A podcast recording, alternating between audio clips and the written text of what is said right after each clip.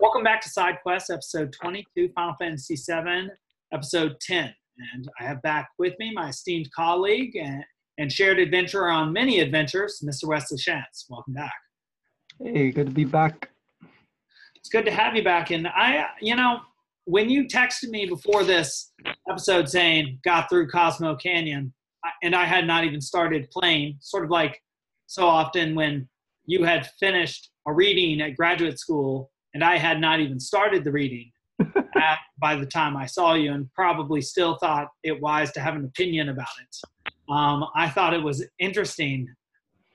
Um, when you said Cosmo Canyon, I knew I was in for an in- interesting bit of play, and you know, just even in the name itself, it, it, it ranges the extent of all that exists. Right, the cosmos is in that's that which is heavenly and that which is beyond the mundane, and then the canyon, that which is ultra mundane, even like enmeshed into the earth, even deeper than earth. Hmm. So this is a place that is a union of the opposites. And so even even though it's a, it's a rock place, a petrified place, a dead place filled with ghosts of the past and elders and limited young people, there's also uh, a connection to something rich and real that keeps it present and keeps people coming there as learners from this mm-hmm. place. Um, and so there's there's a dead aspect here as well as a living, and so it strikes me as like a university. Um, yeah. It's a it's a kind of observatory as well, mm-hmm. and um, and Bugenhagen, who is called Grandpa by Red Thirteen, aka Nanaki, uh, that's his real name. We learned. Anyway, so Grandpa up there at the top of the uh, the rock has got his observatory and a kind of planetarium in there, and he does walk you through some of the um, the learning that I guess they they lay out for the the seekers who come to find their way to Cosmo Canyon.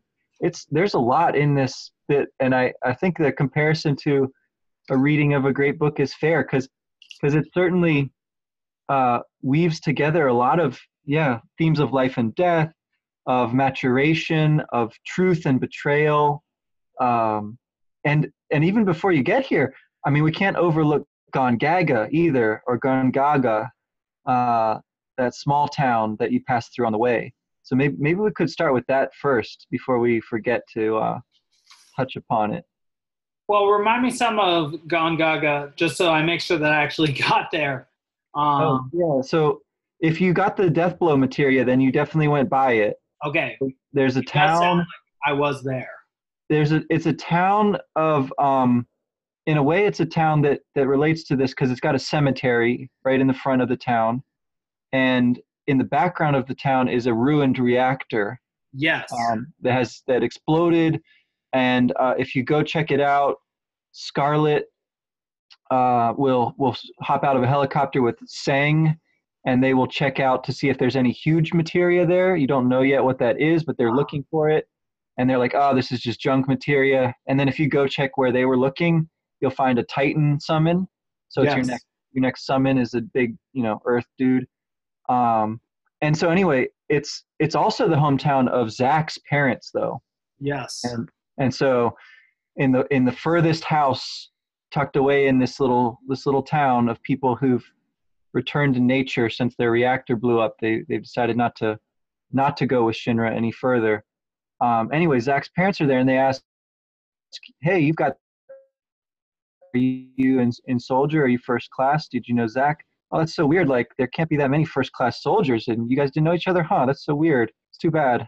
And, and it's just like oh chills right you start to wonder what what is going on? And it's it's one of those points in the game that that just sort of lightly prods at the player saying you know who who who or what is is waiting for cloud in his past that he hasn't dealt with yet the way that you know uh, red 13 and and Barrett earlier have have had to deal with theirs. Right. It's almost like it's an exhortation to the reader like dante is so fond of doing. I think he does it something like 22 times Hmm. throughout the Divine Comedy and maybe even just in the Inferno.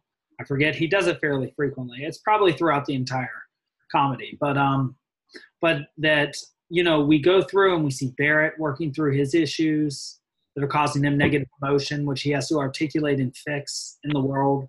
We see Red 13 and this Cosmo Canyon after Gongaga really having to deal with the demons of the past.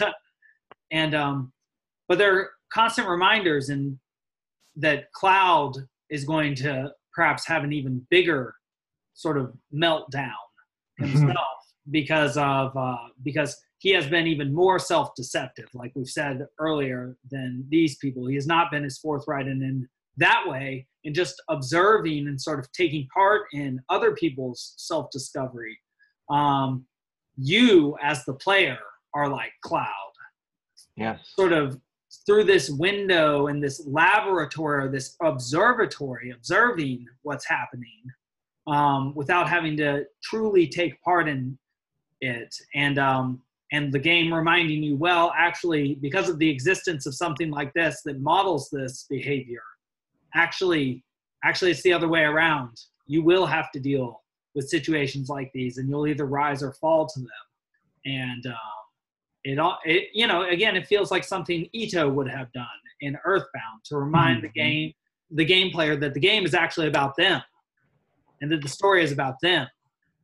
Um, yeah yeah it's on a much more cinematic scale here too and i mean it's it is a really cool passage in the game when you you enter cosmo canyon and you and you're sort of in this um this self-contained segment of the game it's it's its own adventure um it's you're accompanying red 13 this time uh not barrett but in other ways it's very similar right there's there's someone out there that you're going to find um, it has to do with filling in the past.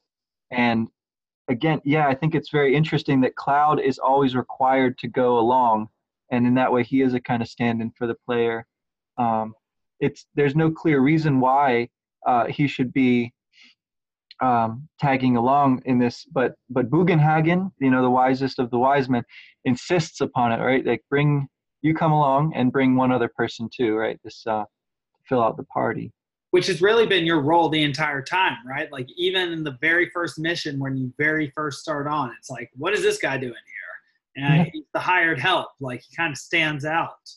And um, well, you know, I think that's such an interesting thing about being the hero. Well, two things about that. Um, Bugenhagen himself, he is literally. I have it written down here. I have him described as a uh, floating grandfather on top of Cosmo Canyon who lives in a planetary observatory in uh, and is described as incredible and knows everything.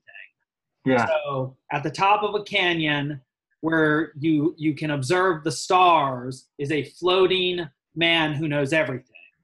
So, so that's a figure of God, and he's also got extended age, 130, and he's also called grandfather. So he's even more godlike, I would say, than Albus Dumbledore or Gandalf, who are also figures of God on God the Father.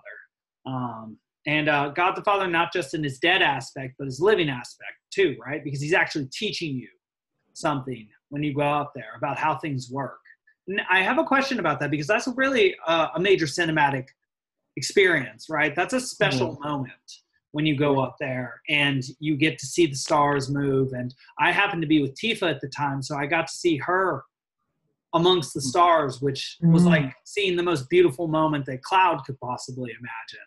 Right. And, and, she she made a comment. Let me see. I have the note right here of what she said. Sorry that I'm looking. Uh Oh no! Well, I just have the uh, the interesting thing she said later, where she was like, "You've gone far away. You really, really are you, right?" But um, but she hmm. said something like, "It's so beautiful." Be a shooting star. A shooting star goes past. Yeah. And um, did you have Tifa in your party? Did that still happen? I I think it's whoever's in your party because I put Aeris in to use her materia staff that you get from the uh, the fight against the Turks back in Gongaga, and so she got a she's able to use like all the different summons at once and it's just a, a beast. Oh. and uh, anyway so but she she's there. And it made me remember the very first scene when you start up the game and you see her face lit by the uh, the mako light in um, in Midgar. Um, because it's the same music that plays there um, that plays in the uh, the planetarium. Um, that kind of twinkling Yes. sort of ding, ding, ding. yeah, that's the one. Yeah, and it's so so it's the exact same kind of thing happening where you know the um the the microcosm you know Cosmo uh, is is lighting up the face of this uh, character right who you're learning about in the course of learning about the cosmos, which is cool. yeah, as if since what our, a human's natural environment is is other people is a social environment that the deeper you learn about a specific person the deeper you learn about that which is actually truly your world as a social creature um, and we actually do this in sort of a, a meta way by learning through this figure of femininity rather than a woman herself right a character Sure. of a woman and so it's as if there's a distilled amount of information in in everything that she does that's even even you know potentially richer at least for a young person than you know interaction with many other women given his lack of sophistication and ability to actually extract information from his interactions at that time. Being like sort of clumsy and saying dumb things rather than you know mining somebody's experience through interesting conversation. It's it's interesting that yeah you bring up how the player has to deal with their past the way that cloud has to deal with their past because yeah in a way you're the way that you sort of learn about yourself in playing this game is through through your response to what you're seeing happen right? Whether you observe it with care or whether you sort of rush through um, whether you try to make some connections between things and and learn from it, or whether you take the the long lesson scene with Bugenhagen as a kind of um, interruption to what you want to be doing, which is you know earning gil and leveling up your materia or whatever. So it's yeah, and I think that it's a really cool thing that uh, he emphasizes the way that that the Mako energy um, is already. It's like he seems to think it's already too late and so it's up to the player to then supply the the voice of no it's not too late right it's like have more hope have more uh, uh, kind of the the drive then comes from the player rather than Bugenhagen saying you know you be the hero right?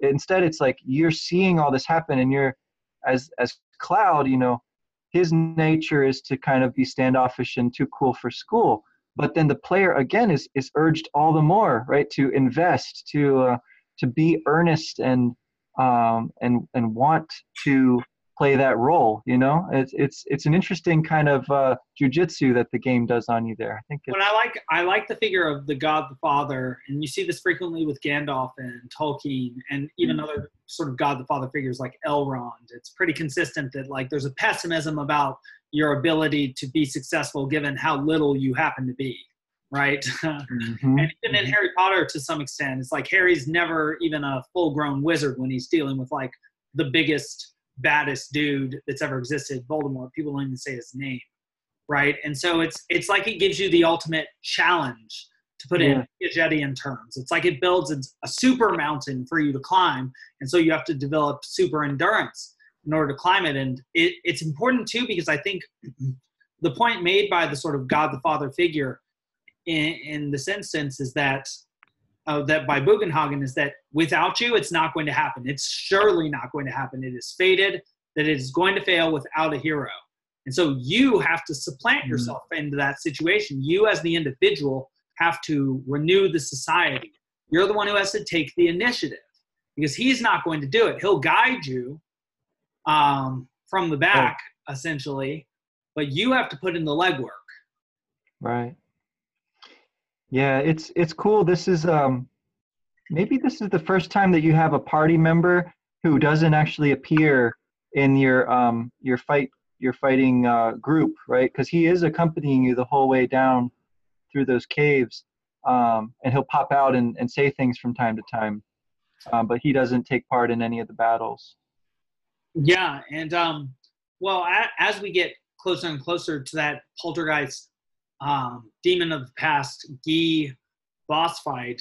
First, mm. I want to uh, to mention what we do learn in the observatory during that beautiful scene. We learn about, uh, and please add to this what I forget. We learn about what makes the life stream. That when people die, their bodies return to the earth, but so do their consciousnesses. And their mm. consciousnesses, no matter what they are, uh, tree or human, merge into a sort of collective consciousness called the life stream, which can then be mined by Shinra reactors and turned into Mako, which is essentially poison version of life stream and is sucking thus the consciousnesses of former living beings and turning them into products.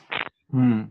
Um, that and that is slowly but surely killing the essence or the life spirit of the planet, which is made up of the former consciousnesses of, you know, the people you have loved who have died and everybody and everything else.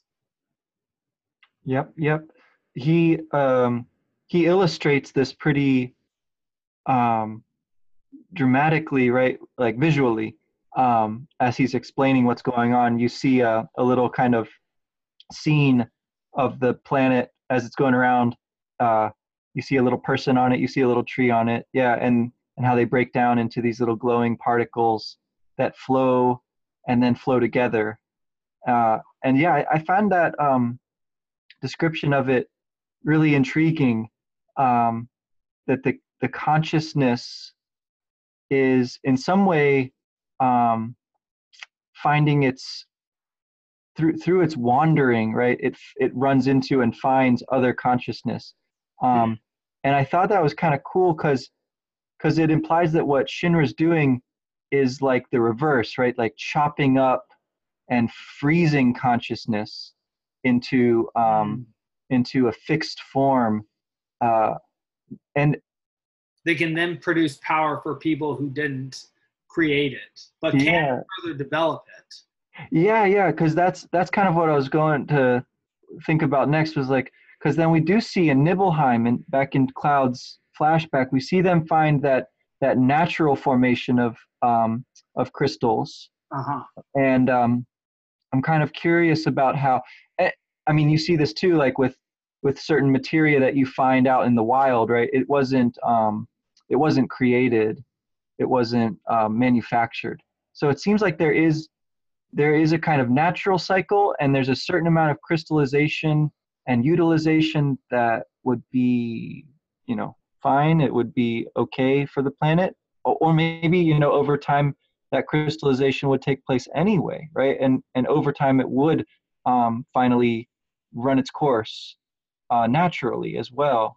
That that seems like a possibility. But but what Shinra's done is to isolate that one thing about the um, this this cycle of consciousness and life, and to um, like really just yeah take it out of the uh, out of the cycle right? And that um that seems like the same kind of wish right of anyone who wants to be uh, a dark lord right? Who wants to assert power who wants to have immortal life uh, and and the uh, well in a way that's the kind of um, promethean uh, urge as well the luciferian urge to to seize and uh, hold up one's own uh, in, intelligent making um, above the natural course of things as ordained by whatever mysterious maker might be out there.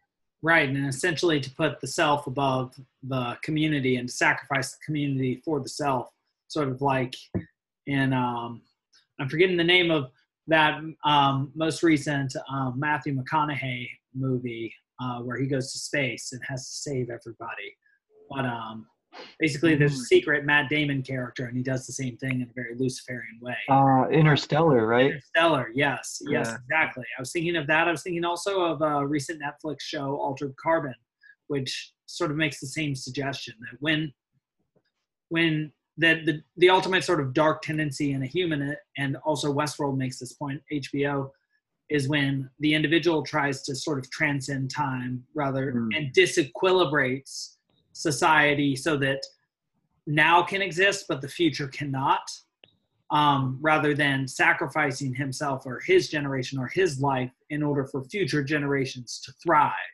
And so it's essentially an anti-Christian, like Luciferian, non uh, Christ like idea, right? Because Christ's idea is he even dies for the people who betrayed him mm. so that the future will be better and so that you know ideals can survive and so the luciferian idea is the opposite the future will not survive so that i can survive in this way now um, so i sacrifice all you and all future you for me and right, that seems right. to be the idea behind rufus ruthless rufus mm-hmm, mm-hmm. Um, as well you know, yeah sephiroth as well and and he sort of has um has slipped out of the the limelight here. It's kind of interesting how the the characters, uh, the the villain type characters, sort of come and go.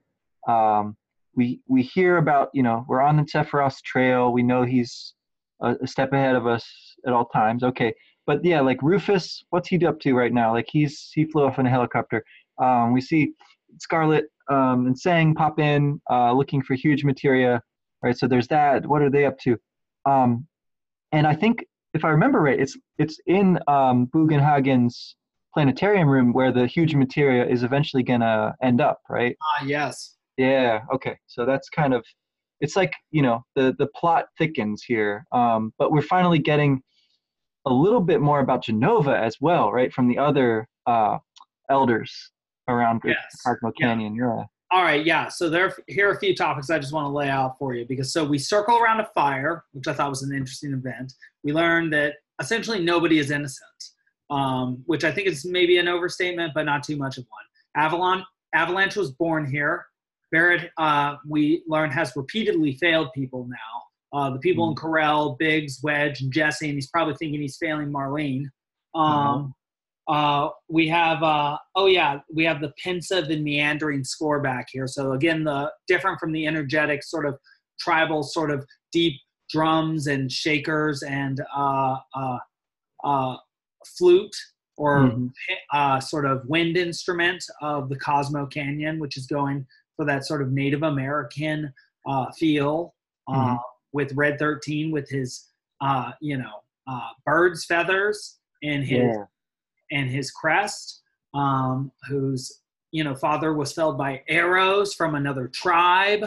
Um, yeah, you know, pretty clear what they're going for there.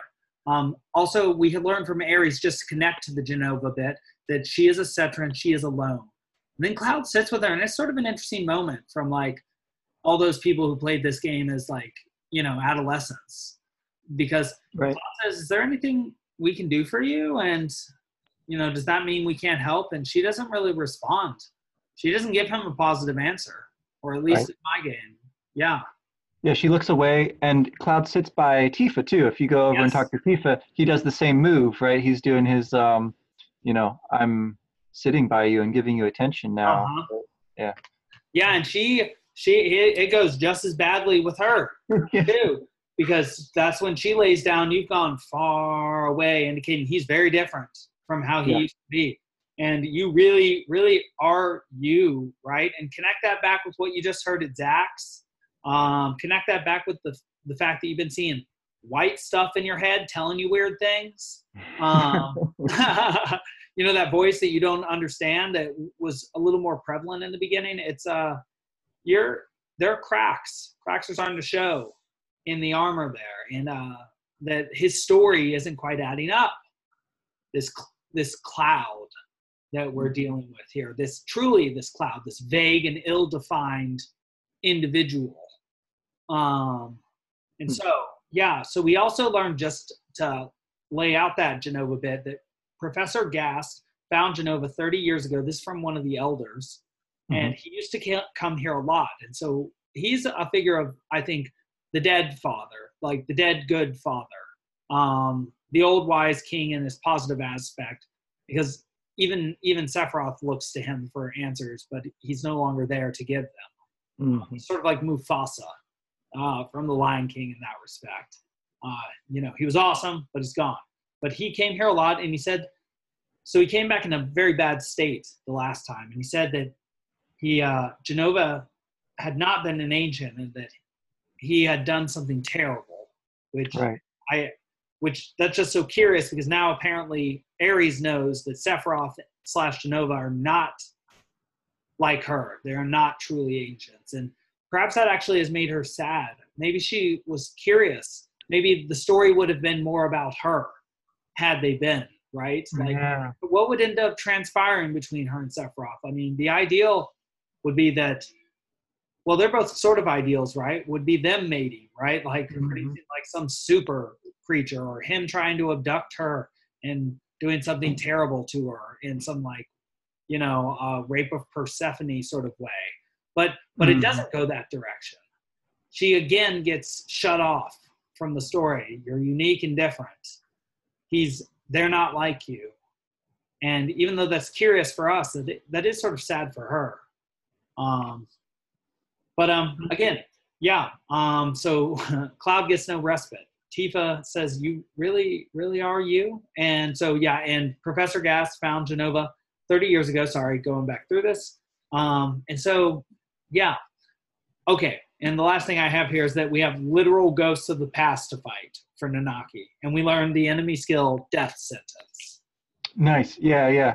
The way that the light around the campfire uh, moment then shifts to, okay, now it's time to hike through the um, the depths, right, of the caves that un- that are underneath of that um, that canyon, new agey village place. You know, uh, you you delve down through it, and you're you bring with you Bugenhagen but the other elders they they tell you a lot but they don't make everything super clear. And I, I, found that pretty interesting. Like you can seek them out and talk to them and they'll tell you a good deal about um, what their theories are about um, jenova. And you hear more about the ancients too right? The guy thinks that they were um, kind of traveling and cultivating life um, but went you know went to their rest uh, their well-deserved rest. Or, or, that's kind of the gist of what I got from the other elder, um, who's back in the, the, other room, like looking for something, and then he finds it. Um, the first elder, the one who talks about Jenova and Dr. Guest, he's the in the um, the bar, right? Yes. And uh, so he offers you a drink when you first talk to him, and then later he tells you his whole his whole bit about um, the the secret of Jenova. Um, but they but they don't the, the, the st- you still are kind of getting pieces of things. Um, they don't put it all together and and again you don't fully hear aeris's side of it right? Whatever is going on with her she's not saying it yet. And uh and so you don't yet um kind of work the whole thing out instead you dramatize this descent and so in some way that's like what you get instead of the story right? Instead, you delve back into the past of Nanaki, his relationship with his Mufasa father, um, and and you play that out through fighting the dead spirits, right? Yeah, the ghosts who are pretty creepy, uh, and then you you you pass through kind of like a lava, eh, or it could be just uh, I don't know what like poisonous vats that bubble. Um, there's that part where if you're running you slip on the on the slippery stuff and you get stabbed by the the stabber. It hurts you too. Brutal, yeah. And you fight those huge spiders, which which catch you in their webs, and are super creepy and powerful. Um, I, I like the I like the this the feel of playing that part of the game because it's like, okay, like I know what's going on here. Like this is this is um, some Final Fantasy right now. Like we're in a dungeon we're proceeding towards the end of the dungeon. We're finding treasures along the way. We're, we're fighting enemies and avo- avoiding obstacles. Right? Everything's so nice and clear cut in a way. Um, but it's that it's that parallel um, to the untold story, which I, I find very interesting, and it's it really grabs me. You know, this part of the game is like I, up till now I've kind of been like, okay, I can save and I'm I'm done for the week. But now I'm like, oh man, I want to go on to Nibelheim. This part is so cool. Yeah. Yeah. And it is interesting just to what extent that cave is a representation of going into one's past or going into the attic of one's soul where the cobwebs and the slippery uh, the slippery slopes and the spiders and the ghosts of the past re- reside that you have to go clean out in order to understand yourself better. And so, you know, we defeat this poltergeist, and it's sort of a creepy moment even before we do fight him because he's this giant creepy face, and we're like, what is this? And Bugenhagen yeah. says, this can't be. And so there's yeah. this notion that there's this notion that even this God the Father figure has has did not know something that you are now totally necessary for this. Um, that you he could not have predicted what you are about to have to deal with. Right, which is heartening, right? Because he's a bit pessimistic up there at the start, and so if you can show him something new, then it kind of brings him back to life in a way too, right? Um, and he's he's he has sealed this door shut. and he opens it for you, and I, I find that a real interesting kind of metaphor in itself, right? That you've got this part of yourself or this thing that happened that's so traumatic that you seal it and so it doesn't leak into other stuff and doesn't mess up the rest of your daily life and whatnot and your beautiful you know sit around the campfire sort of world okay very nice but at some point you've got to unseal that door and you do have to descend um, with someone new right with someone who brings something that you did not foresee that you did not hope for maybe um, and also brings maybe something old as well, right? Something connected to that place and that has that that link. So that dynamic is is really um, interesting to think about. The sealing and unsealing, the new component, the old component, um, that you can in some way uh, interject something, you know. And I'm thinking now, you know, like a story, right? Like a different telling of a story into what had been a really negative thing and and transform it and the way that you defeat that that spirit at that boss fight you can cast life on it and it will end the fight um, one hit kill which is or you know one hit unkill which is cool because um, what does that symbolize right like the healing yeah. is the solution and that's and then you go and you see you see the the statue out there that's fascinating because it's just if you just convert or just turn towards it or just have the revelation or give it life there in terms of embodying it, then mm-hmm. then it ceases to be a ghost. It ceases to be disembodied. Ah, very good. And so I was just making a connection while you were saying that to Nanaki's petrified father by poison arrows, crying tears that rejuvenate rejuvenate his son. Um, mm. Sort of like materia and in the same way that Fawkes the Phoenix cries tears onto Harry Potter, who's just been stabbed by a basilisk, which is a creature that turns people to stone. Oh, yeah. And so he's healed by these phoenix tears, which you might take to be that he's now reintegrated a part of himself from the underworld and now uh, uh, is being rejuvenated like a phoenix. Um, oh.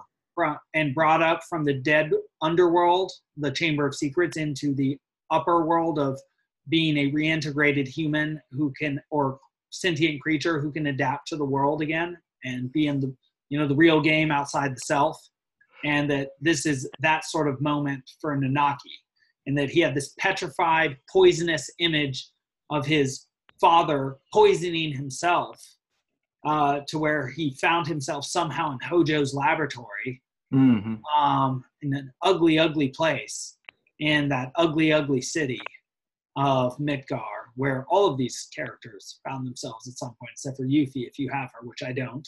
oh, come on. You still didn't get Yuffie?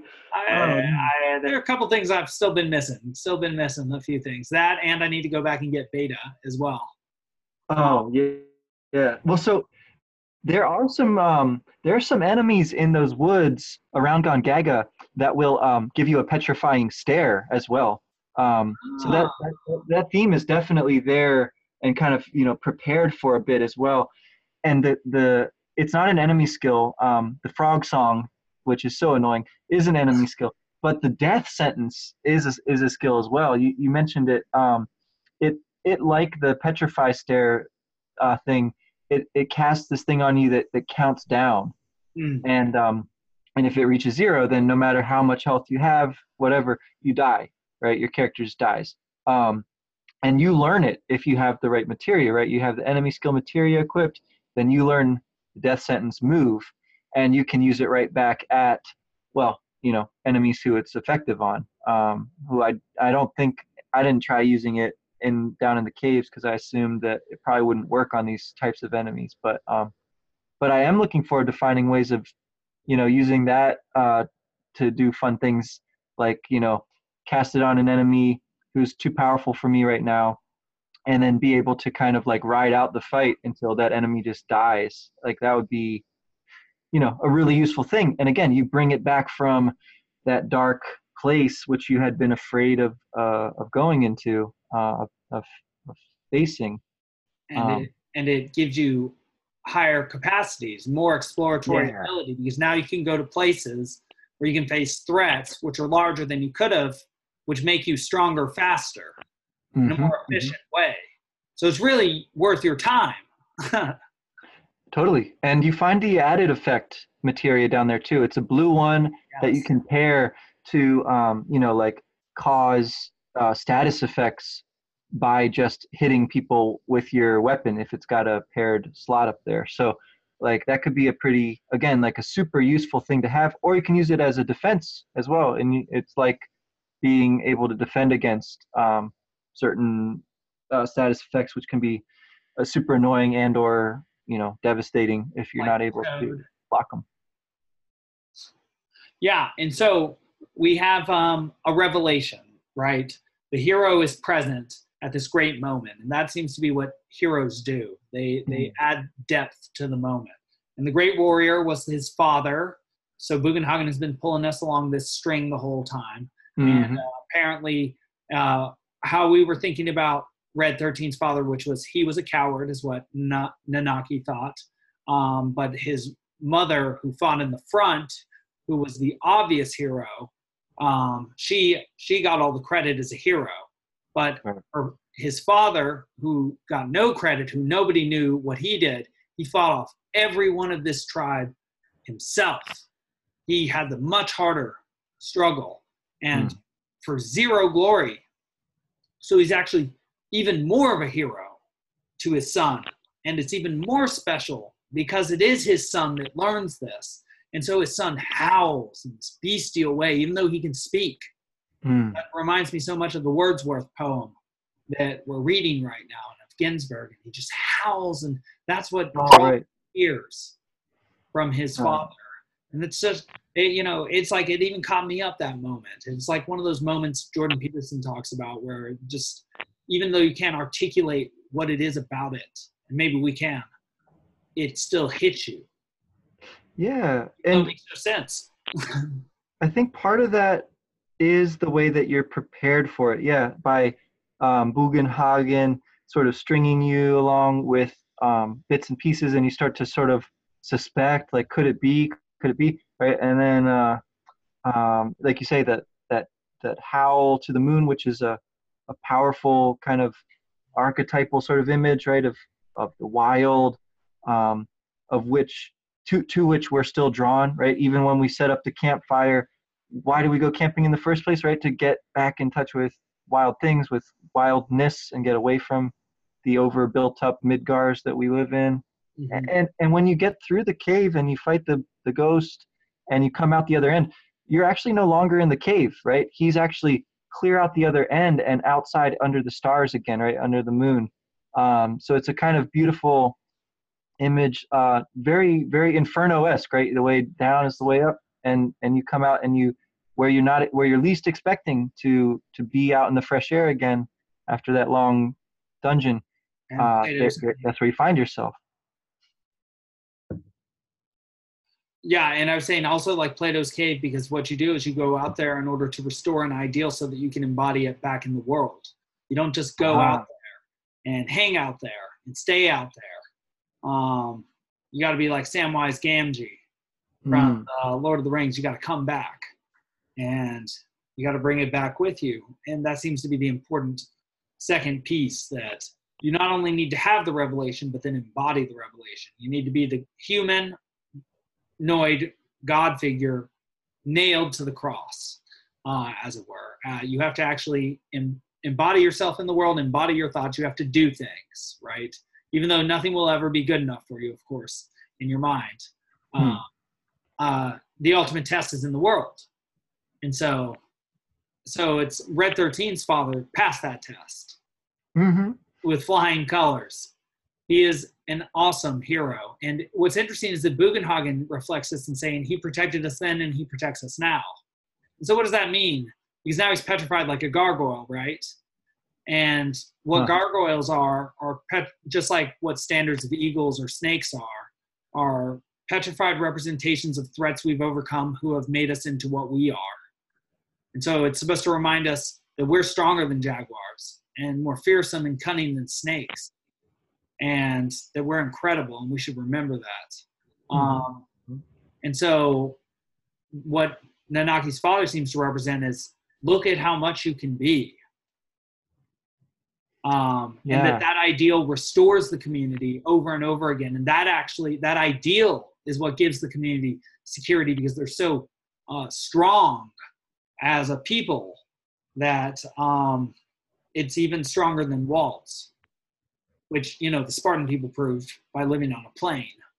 Yeah.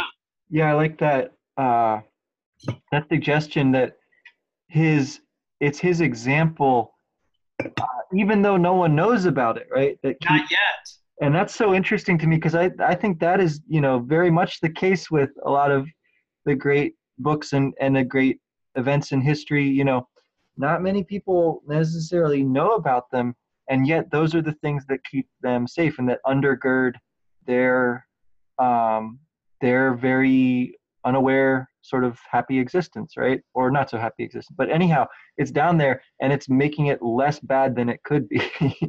uh, and so yeah, to go and like encounter that, um, to have that kind of moment of of meeting and uh, understanding finally um, what happened in the past, what what happened down there in the dark, right? And um, continue and that yeah, it continues to resonate to the present whether you're aware of it or not. Uh, and then of course, you know, Nanaki, aka whatever you named him, joins your party again, right? He doesn't just stay at his hometown. He's ready to move on and go with you and and carry that forward. And he's got a super strong new weapon as well, um, which just like appears in your inventory. So um, you can equip it, and it's way more powerful uh, than his his previous weapon. All right. Yeah. Yeah. What is the name of that weapon again? I want to make sure I got it. Uh, yeah, it's it's called Seraph Comb.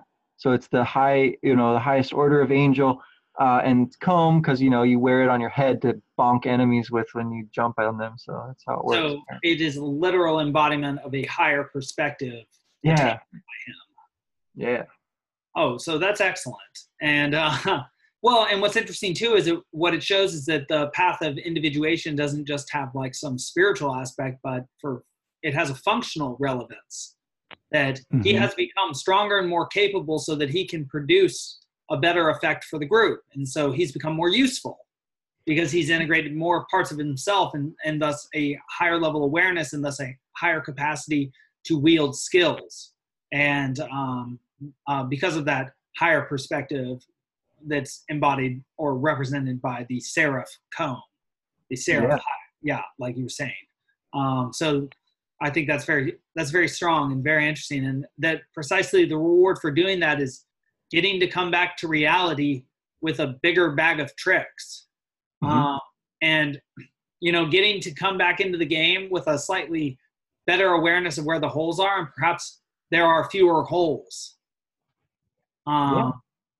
Or at least you can deal with them better. You have a better jumping skill or something. Well, like you better be ready because you're about to go to Nibelheim, right? And so you are gonna finally see Cloud's, right? And Tifa's past as well, and so you're gonna fight some green dragons up there, right? Because that's that's the monsters that just roam randomly through the the mountains around Nibelheim. So you'd better, you know, have some have some um, something to take, you know, something material to bring with you from your your quest so far to be ready to handle it. And I wouldn't I yeah, I don't know if going back all the way to get beta is actually necessary, but it certainly doesn't hurt. You know, it's it's super useful in a pinch. Okay, well, I, I like that. And so it's interesting that you said Nibelheim because I think the place we go to now is called Nibble between two oh. mountains. Oh, okay. Maybe we're Yes. not quite there. Just saying that. Just saying that because that was a question I had. I said, why is it called Nibble and not Nibelheim? Oh, um, oh, I haven't I haven't actually entered it yet, so I don't I don't know. That's curious. Yes, yes, I thought I was curious as well, as if that was again just one of those little small things. And I only walked in for a second, I, and I'm not ready to go try that piano piece to try and get ultimate weapon. Um, but I did walk into Cloud's mom's place just because of the last time. Remember that creepy memory where you're you're buzzing in and buzzing out, stacking, stacking out the last moments before she's alive, and there's some woman there, and you interact with her and say, "Tell me if you tell say tell me your story." She says, or you say first. You speak first. Not very good inquirer. Uh, I lived here until I was 14. You know, this place burned down, and she says, like, "What are you crazy?" Um, you know, and you know the weirdest thing is when you first walk in too uh, and the party uh, sort of comes out of you and then talks to you i had Mhm. Red 13 and he said burnt down i thought i thought this place burnt down cloud did you lie to us Uh-oh. interesting. Did you lie to us it's like well did he lie to himself first and foremost Mhm. and you know, it's just so interesting about the lie. Jordan Peterson was saying about something Freud says about, and the Freudians about the unconscious is that you may have forgotten how you got to where you are based on the lies you've told, because even though you were conscious the first time you told a lie, you might just have not yeah you you ju- you might not have taken account of that with the consequences that followed. And when you iterate that behavior it might have become unconscious by that point. And so you have Ah. to go back to that original point and figure out when you made that conscious error that sort of moral error and how that has been afflicting you like the judgment of god in the future unconsciously um, and so it's interesting that now now sort of that this is sort of catching up with cloud has he Mhm. been lying and how far can you get based on a lie in reality and it's looking like maybe not that far Not as far as he seems to want to. Right? Yeah. Cloud is such an interesting character because um, it seems like he he really does uh, embody your own spirit of like inquiry, right? Like you're you're asking and talking to people um, and asking them to tell their story and stuff. Uh, but he he constantly also gets in the way, right? His own personality keeps like sort of buzzing in front of you like like in that scene right like it, it makes it physically difficult to um to see what's going on uh that that's he's a he's a he's a messed up uh uh hero figure um and and the kind of struggle that he's about to go through in uh, Nibelheim, I think will be really interesting to compare and contrast with what we've seen so far about um, Barrett's and and Red 13s. So that'll be a be a doozy for next time. yeah we're gonna get deep we're gonna get deep and uh and we can't forget that as we see it being loaded up for cloud perhaps also for us Mm-hmm. and so well uh, another excellent time had Yeah, yeah. Thanks again for um, keeping this kind of regular time. I feel like we can again try to uh, implore our listeners to like send us some questions and uh, comments and stuff, and like tell us all the stuff that we've been missing because I know there's more stuff to this game than what we're we're able to get to. Um, and just yeah, like uh, let us know how how your uh, your delve into your past is going as well as you're as you're following along with us. Yeah, yeah, yeah, yeah. And you know, just because that that's such an interesting note to end on.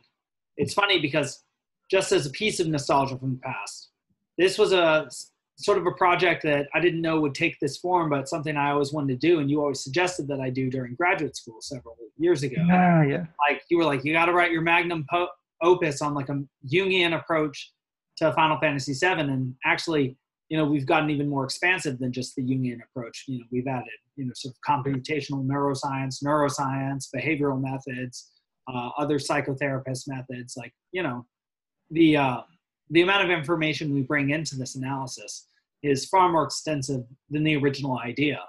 Mhm. And so, you know, the fact that we're actually working on this is pretty cool. It's remarkable. Yeah. I'm enjoying it. Yeah. So, well, you know, those of you who are listening, this is our attempt at magnum opus level stuff. So, you know, you be the judge. Yeah. Yeah. All right. Well, until next time, take it easy. Take it easy.